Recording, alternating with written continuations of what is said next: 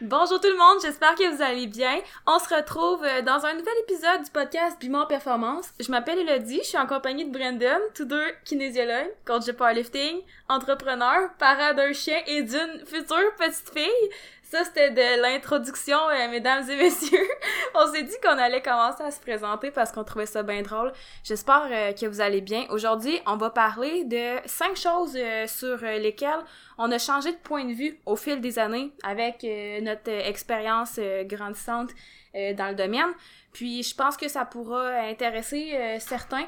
c'est sûr que c'est peut-être plus des petits trucs de coach, mais tu sais, c'est toujours intéressant en tant qu'athlète de voir ce que les coachs pensent, puis peut-être que vous êtes euh, vous-même à faire vos propres programmes, donc certainement que ça peut être intéressant pour vous aussi.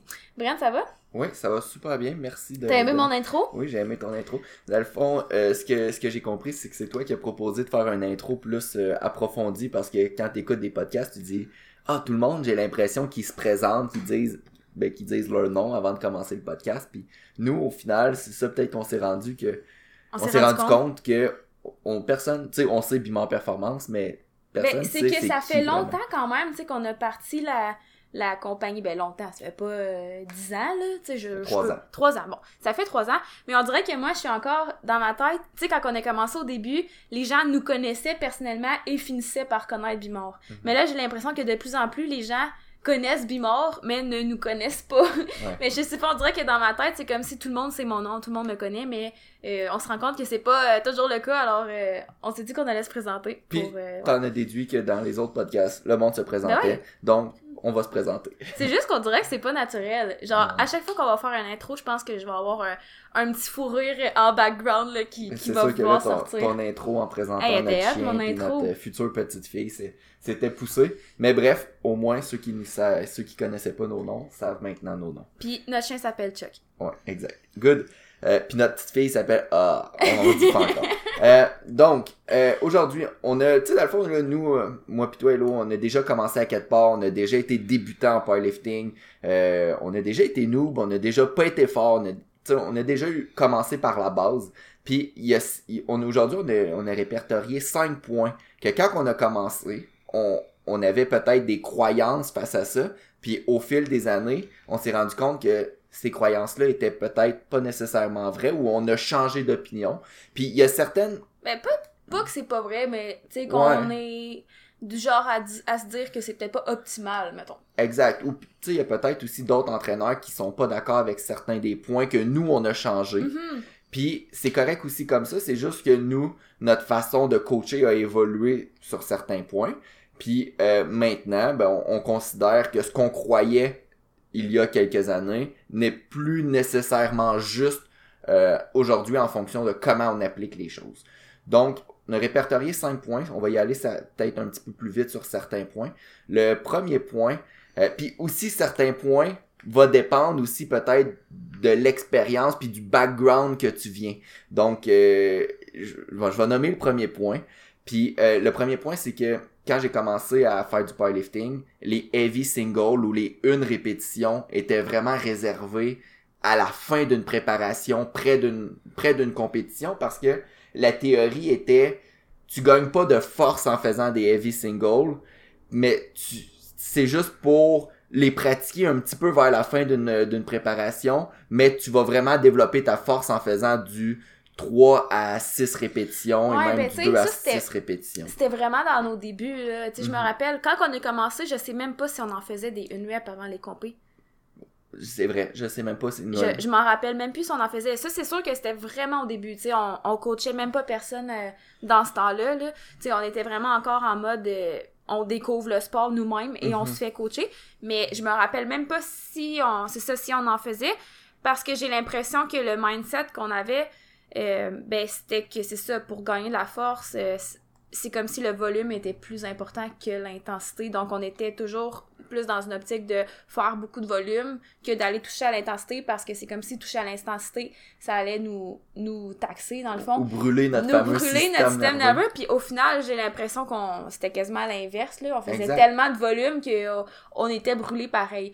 Euh, donc je pense que des fois, tu sais, c'est ça, les heavy singles, ils ont comme une euh, mauvaise tribune parce que, tu sais, on le sait, faire une compétition, faire des 1RM, c'est super exigeant, là. Mhm. Mais il y a une différence entre faire une compétition, un mock meet ou faire un test pour une rep que de faire un heavy single qui est pas nécessairement RPE 10 mais qui va aller quand même chercher une intensité euh, qui va t'aider à, à aller chercher une certaine spécificité, à aller travailler ton intensité, à aller travailler ta confiance avec la charge, euh, à aller au- aussi travailler ta constance au niveau de ta technique parce que des fois on le sait avec une certaine charge certaines personnes vont changer leur te- technique soit par manque de confiance ou peu importe la raison je pense que c'est vraiment important puis je trouve que l'intensité que tu vas chercher avec ton heavy singles est quasiment tu sais tout aussi importante ou sinon plus que le volume que tu vas faire après. Mhm. C'est sûr que, tu sais, on pourrait pas juste faire une rep puis le training est fini, là, tu sais, ça prend un certain volume, mais je trouve que l'intensité que tu vas chercher avec ton singles a vraiment un impact important sur euh, ta progression. Puis, tu sais, évidemment, c'est pas genre, euh, tu sais, là, je dis tantôt, c'est pas nécessairement de faire 1 x 1 RPE 10, mais c'est pas non plus nécessairement de faire tout le temps 1 x 1 RPE 9, tu sais, juste pour dire que tu vas pas à l'échec. Tu sais, il y a une progression que tu peux aller chercher Exact. au niveau des singles. Des fois, je fais dans mon j'ai certaines séances qui sont très faciles, puis j'ai 5 singles à 80%. C'est pas super exigeant, euh, mais ça permet de pratiquer le fait de faire une répétition. Puis il faut pas oublier que le powerlifting, le sport, c'est faire une répétition. Donc c'est comme euh, un joueur de hockey, un joueur de football qui fait juste pratiquer en faisant des, des exercices avec des cônes, avec des, des juste des exercices, il fait juste des tirs au but, ben oui, il va développer un, un- une certaine habilité, mais ça sera jamais comme pratiquer puis en jouant avec d'autres joueurs. Donc, le powerlifting, c'est un sport qu'il faut faire un heavy single, un, un max répé- une répétition maximale. Donc, c'est important de la travailler. Puis tu sais, quand tantôt j'ai abordé ce sujet-là, que nous, on évitait de faire toutes les, ce qui était série de 1, mais ça vient aussi un petit peu du background de qu'est-ce qu'on faisait dans, dans le passé. Puis moi, j'étais un joueur de hockey. Puis c'est vrai que quand je voulais développer ma force en tant que joueur de hockey, c'est vrai que c'est pas pertinent nécessairement de faire un, un- une répétition au squat ou au deadlift ou au bench press euh, en étant un joueur de hockey. On va plus favoriser du 3, du 4, du 5 répétitions dans une phase de force. Parce que au hockey, tu veux d'être fort, mais t'as pas besoin d'être fort pour faire une répétition. Donc c'est pour ça que, oui, en tant que joueur de hockey, j'avais pas nécessairement besoin de faire des singles, mais en tant que powerlifting, en tant que powerlifter, le sport est complètement différent. Fait que c'est pour ça que au fil du temps, j'ai un peu changé mon approche, puis euh, on intègre là, très très fréquemment des heavy singles. Pas tout le monde, il y a certains athlètes encore que les heavy singles vont être réservés euh, juste près d'une compétition. Il y a certaines personnes qui ont de la difficulté à récupérer, à récupérer de ces de cette intensité-là, même si euh, les charges sont plus basses ou peu importe. Rendu là, c'est de l'individualisation. Des fois, c'est pas non plus une question de récupération, c'est aussi juste une question de progression. Il y en Mhm. a qui vont progresser davantage s'il y a, une plus grande modulation au niveau des reps, mais comme sincèrement, beaucoup de gens peuvent prof- profiter quand même des heavy singles, euh, que ce soit euh, pendant une longue période dans l'année, une courte période dans l'année. euh, je trouve qu'avant une compétition, c'est important d'en faire. Mhm. Puis aussi, rapidement, les, on en a déjà parlé dans un dernier podcast, mais les, ceux qui commencent dans le sport ou qui sont débutants, ils n'ont pas nécessairement besoin de faire un heavy single à chaque semaine. Puis aussi, euh, c'est ça, fait que c'est pas non plus tout le monde qui, qui a besoin d'en faire là, tout le temps. Ben, c'est sûr qu'un client qui vient m'écrire veut commencer le powerlifting, je ne mettrai pas ses heavy singles en partant parce qu'il sera juste pas efficace non plus. là. Mhm. Sais, je vais commencer par construire une base solide, évoluer, faire une progression logique, puis éventuellement ça va venir parce que je, je vois la pertinence, mais je vois pas la pertinence direct en commençant. Là. Mhm. Exact. Donc tout est évolutif. Ouais, exactement. Donc, le deuxième point euh, que- qu'on a changé d'opinion euh, au fil des années, c'est euh, le fait de changer, ben, de devoir changer les exercices fréquemment pour progresser. Donc, souvent, on entend que, tu il faut, euh, faut choquer le corps un peu, faut le stimuler pour qu'il continue à progresser. Si on fait tout le temps la même chose, il va stagner, il va arrêter de progresser. Euh, Puis tu sais, c'est quand même logique, là, tu sais, euh, je sais plus qui avait donné cet exemple-là, là, j'ai déjà entendu ça quelque part, mais tu sais, tu prends l'exemple d'un bûcheron, là, euh, première semaine, à aller bûcher du bois toute la semaine, euh, on va dire 40 heures semaine, c'est sûr que la première semaine, la personne va être épuisée. Rendu à la fin de l'été, ça se peut que ça soit beaucoup, beaucoup plus facile qu'au début parce qu'il s'est habitué à la tâche, puis la tâche est devenue plus facile. Ça, on voit ça dans plein de domaines. Puis découlerait de ça le fait de devoir changer régulièrement les exercices pour justement euh, pas s'habituer à, à, un exercice, mm-hmm. puis euh, que le corps s'adapte et arrête de progresser. Euh, la seule chose, c'est que il y a peut-être aussi l'aspect motivation, par contre, mm-hmm. d'offrir de la variation à la personne pour que ça, ça soit moins monotone, qu'elle reste motivée. Bon, ça, c'est un point un peu à part. C'est quand même à prendre en considération. Mais dans une optique de progression, si, tu sais, à chaque trois semaines, à chaque quatre semaines, tu changes euh, toujours complètement tout, euh, à un moment donné, je trouve que ça devient, au contraire, dur de progresser parce que parfois, trois semaines, c'est pas assez. Puis là, on parle pas du squat belge deadlift. Ça, on le sait, vous allez toujours en avoir euh, ben, quasiment à toutes les semaines. à mes débuts, moi, j'avais pas du. Tu sais, pas quand mon objectif c'était du, du bodybuilding, mais même quand mon objectif c'était du powerlifting, ça m'arrivait euh, souvent de faire un trois, semaines que je vais avoir du squat, du bench, de deadlift de compétition, puis trois autres semaines après j'en avais plus. Fait que encore là, c'était beaucoup de changements d'exercice trop fréquents. Fait que là, encore plus aujourd'hui, probablement que tous nos athlètes ils ont du squat, du bench puis du deadlift à chaque semaine. Euh, mais, les variantes aussi de squat, bench, deadlift. Les variantes aussi. Euh, à chaque semaine. Ces variantes-là vont pas nécessairement changer à chaque 3-4 semaines. Exact. Euh, c'est sûr que c'est ceux qui restent le plus longtemps actuellement, c'est les, les, plus, les main exercises, fait que les squat, bench, deadlift de compé.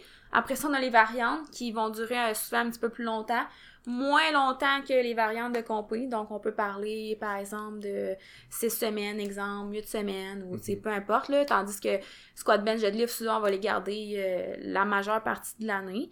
Euh, puis ensuite vient les accessoires, donc exemple les exercices avec les poulies, les dumbbells, etc. Euh, même ces exercices-là, il y en a que je veux garder plus que trois semaines ou tu sais, je vais juste comme modifier la prise ou l'angle ou quelque chose de vraiment léger qui fait en sorte que la personne euh, va quand même se sentir comme compétent dans le mouvement. Donc, je pourrais prendre euh, l'exemple, exemple, l'exemple, exemple d'un incline dumbbell press. Euh, là, je m'excuse, c'est en anglais. Euh, tu sais, un trois semaines, je pourrais le faire en prise neutre, puis après ça, l'autre trois semaines, je pourrais le faire en prise euh, pronation, exemple. Donc, j'ai le même exercice sensiblement. Euh, je change la prise, je m'en vais vers quelque chose où la personne va pouvoir mettre plus lourd dû au changement de, de, prise. Mais ça reste que c'est pas comme passer, exemple, du incline dumbbell press à du chest press, mettons. Mm-hmm. Machine. Exact. Fait que souvent aussi, plus que l'exercice va être complexe, plus qu'on va avoir tendance à le garder longtemps pour s'assurer qu'avant de changer d'exercice, on ait quand même eu un certain niveau d'expertise. Donc, euh, c'est peut-être aussi moins grave de changer plus fréquemment des exercices d'isolation parce que après quatre semaines ou après six, huit semaines, tu l'as pas mal maîtrisé l'exercice. Euh, puis tu as eu probablement des gains assez assez euh, substantiels comment je dis Les boys. Je me suis je me suis cherché un mot peut-être trop compliqué. euh, mais bref, vous comprenez le principe puis les exercices peut-être un petit peu plus complexes, euh, on peut les garder plus longtemps. Parce que même dans les accessoires, il va y avoir des exercices plus complexes si on veut, même si c'est des accessoires. Moi, c'est sûr qu'une chose qui m'a bloqué, là, comme j'ai dit au début un peu, là, des fois, c'est juste l'aspect de monotonie, de mhm. motivation. Tu sais, euh, on dirait que au début, surtout, tu sais, j'avais peur que mes athlètes se disent, ben voyons, tu sais, c'est tout le temps les mêmes mouvements, j'ai tout le temps du, soit du incline dumbbell press ou du flat dumbbell press ou, tu sais, peu importe.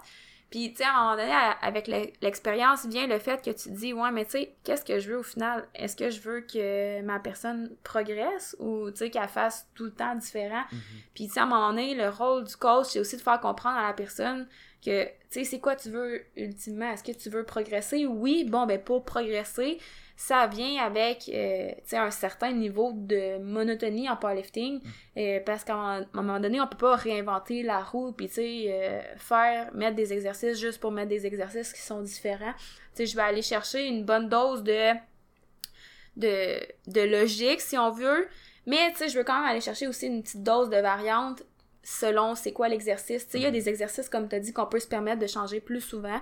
Puis, ben, je vais profiter de ces exercices-là pour, là, aller chercher un petit peu plus de variation, puis offrir, euh, tu sais, des, des variations, le moins de monotonie dans le programme, mais tu sais, je sais pas si ça faisait du sens ce que je dis, mais je trouve que c'est important d'avoir un équilibre euh, au final, je pense que l'objectif de la plupart du monde, c'est de progresser. Oui, mais tu sais, je veux pas non plus que, genre, à chaque, euh, à chaque mois, ce soit toujours sensiblement le même programme toute mhm. l'année. À un moment donné, la personne va se tanner puis va peut-être juste se dire bon ben le temps qu'à ça là, je suis je vais changer d'objectif puis au final ben là si la personne change d'objectif ben je vais pas avoir réussi mon rôle de la faire progresser parce qu'elle aura pas été constante. Fait que tu sais c'est toujours de trouver cet équilibre à travers tout ça, mais je pense que ce qui est important c'est de faire comprendre que sais, oui, des fois, ça peut avoir l'air euh, flyer cet exercice-là, ça peut avoir l'air le fun, mais est-ce que ça va vraiment t'aider? Peut-être pas. Qu'est-ce que tu veux ultimement, c'est progresser. Bon, ben, dans ce cas-là, on va peut-être éviter cet exercice puis favoriser sur un qui est plus simple, mais que tu vas pouvoir euh, progresser davantage. Puis, si, admettons que la personne, elle a pas de problème de motivation, de, elle aime pas nécessairement changer ses exercices de toute façon, pourquoi qu'on changerait des exercices si la progression est bonne. Fait que tu sais, c'est ça, c'est ça l'objectif aussi d'avoir des, des exercices accessoires ou des, des variations, c'est de voir est-ce que ça, cet exercice-là, m'aide à accomplir mon objectif principal qui est d'améliorer mon squat, bench, deadlift? Si la réponse c'est oui, puis la progression est bonne, ben pourquoi changer? Puis moi j'ai un client qui, ça va faire plus qu'un an qu'on roule ensemble euh, euh, trois blocs de quatre semaines très très très similaires à chaque fois. Fait qu'il fait les 12 semaines, il progresse bien. On refait les 12 mêmes semaines, il progresse bien. Ça va faire plus qu'un an qu'on fait ça. Puis oui, c'est sûr que des fois je me dis, euh, tu sais, tu le sais qu'en ce moment on a encore très bien progressé. Est-ce que tu veux qu'on refasse encore un bloc similaire où tu commences à être écœuré ou tanné de faire ça? Puis comme, ah non, pour vrai, euh, ça progresse bien, on continue comme ça, c'est super le fun. Puis ça fait plus qu'un an qu'on fait ça, puis pourquoi changer autre que pour juste enlever de la monotonie si ça va bien? Mais je pense que les gens aiment mieux progresser que d'avoir de la variation. Mm-hmm. Au final, si tu te poses la question, je pense que tu as plus de plaisir à voir que tu progresses que de changer ce que tu fais, mettons. Mm-hmm. Mais bref, ouais, je pense que c'est un point important. Puis euh, c'est ça. Il y a l'aspect, c'est sûr qu'il y a l'aspect coach là, qu'on peut facilement tomber dans le piège de, de mettre quelque chose pour euh, par peur de déplaire à l'athlète ou pour lui faire plaisir. Mais tu sais, un coach, ça reste que des fois, ça peut pas toujours faire euh, répondre à 100% à tes demandes pour te faire plaisir. Parce que mhm. mon but, tu sais, notre but, c'est de faire progresser la personne. Fait tu sais, c'est toujours de de rester conscient de ça, mais je pense que c'est un très bon point qui, qui a évolué à travers les années. Mhm. Donc, prochain point, peut-être un petit peu plus rapide, tu, tu l'expliques. Ouais, ouais, ben dans le fond, ouais, ben ça, tu on n'avait même pas commencé à, à coacher là encore qu'on avait cette idée-là en tête, puis ça l'a rapidement.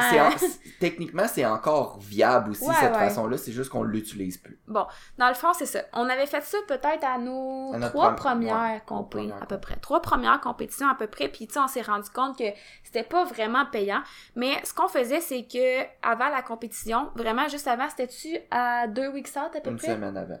Ben, une semaine et demie. Ouais, ouais, une semaine et demie. On va dire une, une à deux semaines avant la compé, on faisait un 3 RM. Donc, exemple, squat, bench, deadlift, on met le plus haut possible pour 3 reps, puis on utilisait cette charge-là comme opener à la compé. Mhm. Parce que souvent, en opener, on va utiliser à peu près ça, là, 92% du 1 RM, ce qui équivaut à à peu près un, un 3 RM. Exact. Tu sais, le, premier essai que tu vas faire en compétition, tu veux d'être confortable à peu près normalement pour faire deux autres répétitions. Fait que si tu dans une mauvaise journée, ben il va être peut-être difficile, mais normalement tu devrais pas échouer une charge que tu es capable de faire trois fois. Fait que c'était la logique derrière ça. Puis nous, euh, on, faisait juste ça, deux, une à deux semaines avant la compétition, on faisait nos trois RM au squat, au bench, au deadlift, puis la charge que ça nous donnait, c'était notre premier essai en compétition. Mm-hmm. Ce qui donnait l'équivalent d'un, d'un une rep à RPE 8. Une chose que je me suis fait avoir avec ça assez rapidement, c'est que je mettais une charge qui était trop lourde pour trois reps. Fait mm-hmm. que la troisième rep, je la manquais. Mm-hmm. Fait que là, ça faisait en sorte qu'à une semaine et demie de ma compétition, je manquais un levé. Fait que j'avais même pas ma charge de 3RM, puis en plus, j'avais échoué, donc j'étais allée euh, au-dessus de mon max, là, si on veut, là. Tu sais, puis 3 reps, c'est quand même exigeant, là. Tu sais, je veux dire, c'est pas... Euh, Moi, j'avais de la difficulté à récupérer, C'est ça, c'est ça. Fait que, tu sais, en plus, quand t'es à, à vraiment ton max, max, max, puis que des fois t'échoues, c'était vraiment pas optimal. Souvent, j'arrivais à la compétition. Tu sais, les, les fois que j'ai manqué mon 3 reps, ben, tu on l'a juste fait à trois compés, mais mhm. mettons, ça c'est peut-être arrivé une fois, là. Fait qu'en tout cas, bref, cette fois-là, j'étais arrivée en compétition, puis ça a comme été ma pire compétition de toute ma vie, là. Mhm. Fait que ça donne une bonne idée. Mais, euh, c'est ça, et éventuellement, cette opinion-là a, évolué, puis tu sais, ça, ça revient un peu à notre premier point des heavy singles. Tu sais, quand on a commencé à voir l'avantage des heavy singles, ben, on s'est vite rendu compte que l'aspect 3RM avant la compé, euh, c'était vraiment pas optimal euh, dans notre tête à nous. Tu sais, ça se peut que certains l'utilisent puis que ça fonctionne bien. Nous, on n'est pas ici pour euh, faire des controverses, là, vraiment pas. C'est juste que, tu sais... Faut pas oublier que le 3RM, c'était la charge la plus lourde qu'on levait de toute notre préparation pour la compétition. Sais, me connaissant, quand j'ai un test dans à faire, euh, c'est un test, là. Mhm. Genre, c'est le aussi, test. faut pas oublier que comme c'était la barre la plus lourde qu'on qu'on levait dans toute notre préparation, quand on arrivait en compé, on n'avait jamais soulevé plus lourd que notre premier essai. Donc, tu mhm. t'es arrivé à ton deuxième essai, puis t'avais jamais soulevé plus lourd que ça de soit de toute ta vie ou de ta dernière compétition qui des fois ça, ça datait de plusieurs semaines plusieurs mois même puis encore moins là quand t'es arrivé à ton troisième essai. Donc maintenant là, pour donner peut-être une alternative de ce qu'on fait présentement au lieu de dire on fait juste plus ça euh, généralement j'aime mieux terminer ma ma préparation avec un single à RPE 9 quelque chose qui est lourd mais qui va pas nécessairement que je vais pas nécessairement aller à l'échec ou que je vais me blesser ou que je vais complètement euh, me brûler avant la compétition. Donc c'est à peu près 95%. Exact. Donc un single RPE 9, c'est l'équivalent peut-être d'un deuxième essai, peut-être un petit peu plus qu'un deuxième essai. Entre, entre premier puis troisième là, c'est comme euh, c'est pas dépendamment des personnes, ce sera pas tout à fait un deuxième essai, ça va être un petit peu plus ou un petit peu moins.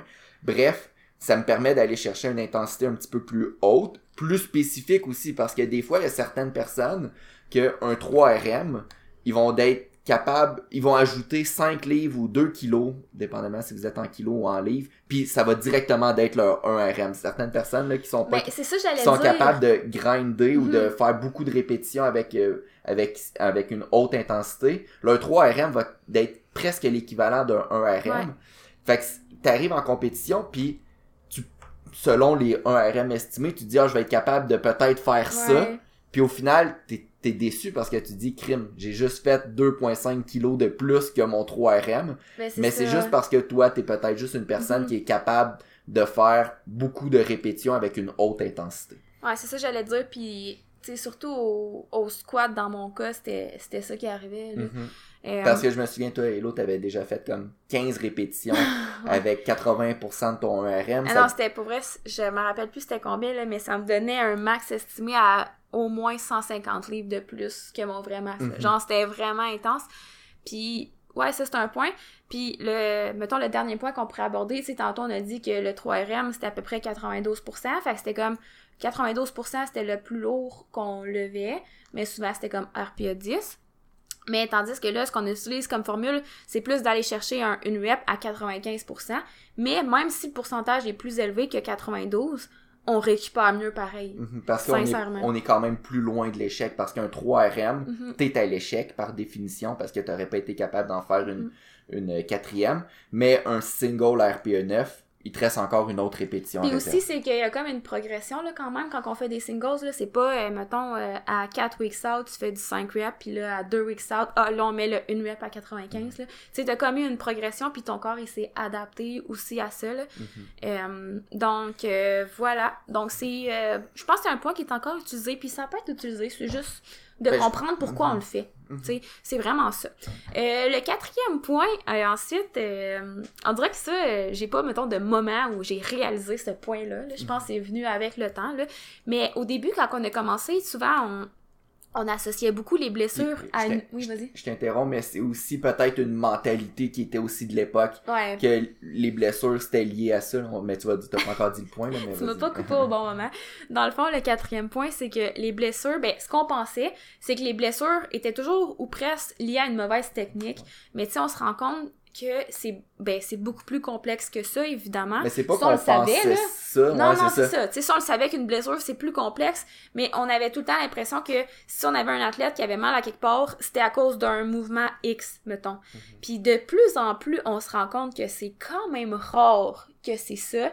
Puis c'est c'est toujours multifactoriel. Puis ça comme je dis on le savait depuis le début là que c'est toujours multifactoriel. Mais de plus en plus on se rend compte que les blessures sont souvent plus euh, liées à un aspect euh, un peu. euh, Ben, multifactoriel. là, ouais, plus- ouais, non, mais c'est pas ça que je voulais dire. C'est Tu sais, c'est lié. pas genre. euh, de un, c'est. Ben, non, attends. C'est comme plus lié, mettons, à, exemple, la gestion du volume, à la gestion des paramètres, à la récupération, Mhm. à l'échauffement. Donc, tu sais, c'est plus à des choses comme ça, euh, des, des paramètres, si on veut. Tu sais, c'est- c'est rare que... C'est parce que, mettons, au début, mettons, tu te disais, ah, j'ai mal au dos, mettons, pendant mon deadlift, j'avais sûrement le dos rond, genre. Exact. Puis là, Mais je me rends, tu sais, quand on a commencé, souvent c'était une de mes problématiques, là, j'avais souvent mal au dos. Puis j'étais juste, ah ben j'ai mal au dos, c'est parce que j'avais probablement le dos rond au deadlift. Mais avec l'expérience, puis le, le recul aussi, je me rends compte que je regarde mes anciens programmes, puis j'avais juste vraiment du volume Ouais. de stupide. Puis euh, aussi quand on a commencé, on n'utilisait pas nécessairement les pourcentages ou les RPE. Fait que si j'avais un 5 séries de 5 à faire, ben j'avais pas nécessairement une intensité. Fait que mes 5 séries de 5 répétitions étaient à l'échec. Euh, si j'avais des séries de 3 séries de 3 de prévues au squat, ben c'était 3 séries de 3 presque à l'échec. Fait que j'avais pas de... Ma récupération, c'était vraiment dégueulasse. J'avais rien vraiment de, de très bien structuré. Puis c'est facile après de dire « Ah ben c'est sûrement parce que j'avais le dos rond. » Mais non, mais c'est juste parce que c'était impossible que je récupérais de ce que je faisais vraiment à l'entraînement. Ouais, c'est ça. Fait que, tu sais, la récupération, c'est un, un aspect.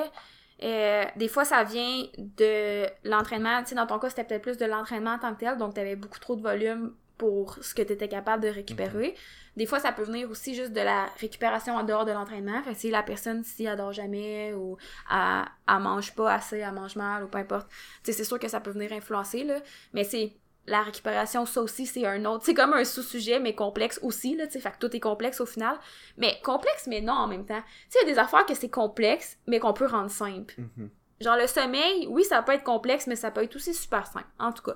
Bref, euh, le point était peut-être mal expliqué, là. Mais en gros, je pense qu'il faut arrêter, tu sais, de dire que le, la cause d'une blessure, c'est le mouvement en tant que tel. Tu sais, Ou la technique. Ou la technique en tant que telle. Souvent, c'est comme, faut aller chercher plus loin que ça. Euh, c'est- tu sais, ça peut être la récupération, mais ça peut être aussi, euh, tu sais, juste la, la posture au travail. Mhm. Tu sais, moi, je l'ai remarqué, tu sais, c'est, c'est con comme exemple, là. Mais, euh, tu sais, dans mon premier trimestre de grossesse, j'avais plus de, de nausées, là. C'est quand même fréquent, tu sais. Fait j'étais plus fatiguée, euh, je filais moins bien. Fait que ça faisait que je, tu sais, je le sentais, là, j'étais moins active au quotidien, là. J'étais plus souvent assise parce que euh, je filais pas, tu sais. Puis j'avais plus mal au dos. J'avais plus mal au dos à mes entraînements. Deuxième trimestre est arrivé, j'ai comme retrouvé mon beat de vie normal, euh, à bouger un peu plus dans ma journée, à me lever plus souvent. J'ai plus mal au dos. C'est tout simplement. Tu sais, c'est un exemple, tu sais, c'est stupide comme exemple. Mais je le sais que c'est ça. Genre, je le sais que c'est ça. Puis, euh, tu sais, si j'avais mal pendant mon squat, c'est pas parce que c'est pas le squat le problème. C'est pas parce que ma technique au squat était un problème. C'était un problème en dehors de mon entraînement.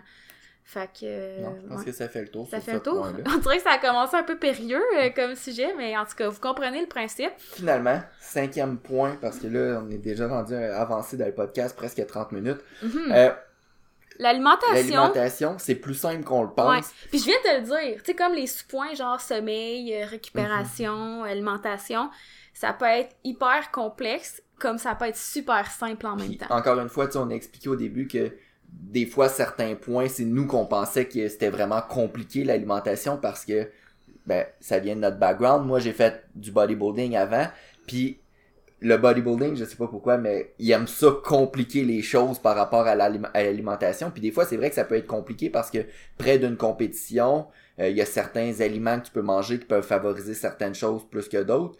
Mais surtout en powerlifting, quand j'ai des, des athlètes encore aujourd'hui qui me disent pour vrai Brandon, j'aimerais ça prendre de la masse, mais je sais pas comment faire pour que mon alimentation soit optimale. Je, je réponds, j'ai dit pour vrai, arrête de te casser la tête, mange assez de protéines, mange Mange assez, mange assez de calories, puis après ça, essaye de répartir tes repas dans trois repas dans ta journée et plus, puis that's it. Genre c'est pas ça a pas d'être plus compliqué que ça. Mais c'est sûr qu'il y en a qui, qui ont le profil de personnes qui, tu sais, qui, ont, qui prennent plus difficilement euh, Mhm. de la masse. Euh, Puis rendu là, c'est là qu'on peut ajouter certaines stratégies. ouais. Mais pour 90% des gens, ça a juste à d'être mange assez de protéines, mange assez de calories. Ben, je suis sûre qu'il y en a qui vont t'écouter puis vont être comme euh, ouais mais là, là c'est vraiment trop dur là Je- ça a pas rapport là je sais pas si tu Mhm. comprends il y en a Ouais, qui ont vraiment comprends. de la misère à manger mais souvent mettons, le problème, peu importe euh, c'est quoi le problème, là, mais souvent le problème, c'est la constance. Mhm. Puis même chez ceux qui ont de la misère à prendre du poids, exemple, ben ils vont manger euh, comme à côté pendant une semaine, ils vont être écœurés, puis après ça, ils vont faire trois semaines en retournant à manger euh, normalement. Tu sais, souvent, c'est des gens qui ont comme pas facilement faim, là, tu sais, qui, qui mangeraient pas beaucoup d'envie en général. là. Mais l'inverse est, est pareil aussi pour la perte de poids, que ça n'a pas nécessairement d'être très compliqué. T'as pas à faire un régime détox ou euh, à faire ça peut être une bonne stratégie, mais t'as pas non plus à faire du jeûne intermittent pour réussir à perdre du poids. Tu sais, ce qui Mhm. va compter le plus, ça va être d'avoir ton nombre de calories. Puis oui, c'est pas juste les calories qui comptent, il y a beaucoup d'autres facteurs, mais quand on me dit que je fais je, je fais rien au niveau de l'alimentation parce que je sais pas par où commencer, c'est ça c'est parce que tu te compliques vraiment beaucoup trop la tête. Puis c'est c'est surtout ça le point là du podcast parce que oui, c'est vrai que ça peut être compliqué puis il y a des nutritionnistes qui en connaissent beaucoup plus que moi j'en connais en nutrition puis quand puis tout, mais euh, je pense que autant que comme pour les, les causes des blessures, des fois on peut se casser peut-être trop la tête, l'alimentation ça n'a pas d'être aussi compliqué là. Non, puis tu sais, comme juste en performance, là, si on prend juste, tu veux optimiser tes performances, là, outre, euh, tu veux, tu on s'en fout du poids, là, tu veux pas prendre du poids, tu veux pas perdre du poids, tu veux pas penser à ça, tu veux juste optimiser tes performances. Pour vrai, ça c'est comme vraiment simple, là. Mhm. À mes yeux, c'est vraiment simple. Tu sais, ce qu'on conseille toujours, c'est de de favoriser, euh, ben pas de favoriser, mais de s'assurer d'avoir un nombre de protéines adéquat parce que souvent c'est ça qui va être déficient. Mhm. Fait que tu peux construire ton repas autour de ça. Fait que, OK, à mon déjeuner, quelle va être ma source de protéines? OK, ça, parfait. Qu'est-ce que je veux manger avec ça? Puis souvent, le reste, ça se fait tout seul. Mhm. Le plus difficile, souvent, pour les gens, c'est d'avoir les protéines, mais un coup, t'as ça, c'est facile de de compléter ton repas puis comme naturellement tu vas avoir des glucides tu vas avoir des lipides puis euh, ça va bien aller là. Fait que je trouve que de construire ton repas autour des protéines de t'assurer de manger assez parce que des fois ça on le voit là tu sais il y en a qui sont comme hey mon squat t'as pas bien été là je comprends pas pourtant j'ai bien mangé avant là ouais mais c'est parce que si t'as bien mangé avant mais que t'as pas mangé de la semaine fallait pas t'attendre à grand chose puis c'est la même affaire avec le sommeil. Hey, je comprends pas mon training a été super dur là puis pourtant j'ai dormi 9 heures cette nuit. Ouais mais t'as dormi euh, 4 heures euh, les 6 autres journées de la semaine. Tu sais la constance pour de vrai c'est vraiment vraiment important puis c'est dans dans n'importe quoi là. Puis c'est pas la constance c'est pas d'être parfait c'est d'être capable de répéter quelque chose de façon régulière euh, sans que ce soit nécessairement à tous les jours que ce soit parfait comme tu le voudrais mais tu sais d'être capable de d'avoir un genre de plan, là, un plan de marche, là, une vision, ou peu importe là, comment tu veux appeler ça, mais qui va être soutenable à long terme. Mhm. Parce que j'ai l'impression que le monde, des fois, il pense plus à Ah, faut que je vienne de finir mon entraînement, faut que je mange des protéines dans les 14 minutes 50 secondes qui suivent mon entraînement, puis dépasser 8 heures, j'ai pas le droit de manger de glucides, puis tout. Le monde, c'est juste, overall, je pense que c'est juste se casser la tête pour rien. là. Puis ça fait que au final, tu flanches à quelque part, puis là, Mhm. finalement, tu manges pas assez ou tu perds un peu tes habitudes. Mais pour vrai, je trouve que en performance, on met sur les protéines, on essaie d'avoir fruits et légumes dans, dans tes repas. Tu t'assures de boire assez d'eau, tu t'assures de dormir assez, tu t'assures de manger overall assez. Euh, honnêtement, ça devrait pas être tant plus compliqué que Mhm. ça. Là. Exact. Puis tu sais, c'est sûr que tu sais, tu favorises des aliments qui vont te soutenir, des aliments qui ont des vitamines, des minéraux, des fibres, etc. Tu sais, tu veux favoriser ça, mais tu sais, qu'est-ce qu'on disait l'autre jour? Tu m'avais dit, euh, on s'en foutu là, que tu prennes euh, une barre de chocolat ou... euh, je sais plus pourquoi on disait ça. Je sais plus. Ah, ça n'a pas rapport, non, mais dans le sens que, tu sais, ça l'a pas... euh, tu sais, on dirait que c'est peut-être ça vient du bodybuilding, là, mais tu sais, comme les gens ont, ont comme la mentalité de genre diète poulet brocoli, là, quand t'es comme en... quand tu t'entraînes en musculation, là. Mhm. Mais genre, ça l'a vraiment pas être ça non plus, là. Mhm. C'est sûr que, tu veux pour performer avoir quelque chose de... Tu sais, de, de- J'allais dire de decent, là, mais en tout cas, de Ben, de convenable. de convenable, là. comme j'ai dit tantôt, c'est de favoriser les protéines, les vitamines, les minéraux, les fibres, boire assez, etc. Mais là, si tu te prends euh, des choses euh, on the side qui sont euh, pas tant nécessairement nutritifs, genre, c'est pas grave, là. Genre, c'est pas ça, c'est pas ça qui va nuire. Le, tu sais, ce qu'il faut tu regardes, faut tu- ce qu'il faut tu regardes, c'est le portrait global, puis le portrait global peut être vraiment simplifié. Good. Je pense que ça fait le tour du podcast. Podcast peut-être un petit peu plus long aujourd'hui. Euh, Si vous avez aimé le podcast, n'hésitez pas à vous abonner, donner un 5 étoiles sur iTunes ou peu importe la plateforme que vous l'écoutez, partagez-le dans votre story, parlez-en à un ami. Sur ce, nous, on va se revoir dans deux semaines. C'était Elodie et Brendan, propriétaires de Bimor Performance, kinésiologue et euh, mère et père d'un chien et d'une petite, future petite fille. On vous dit à la prochaine. Bye bye. Bye. Bimor Performance.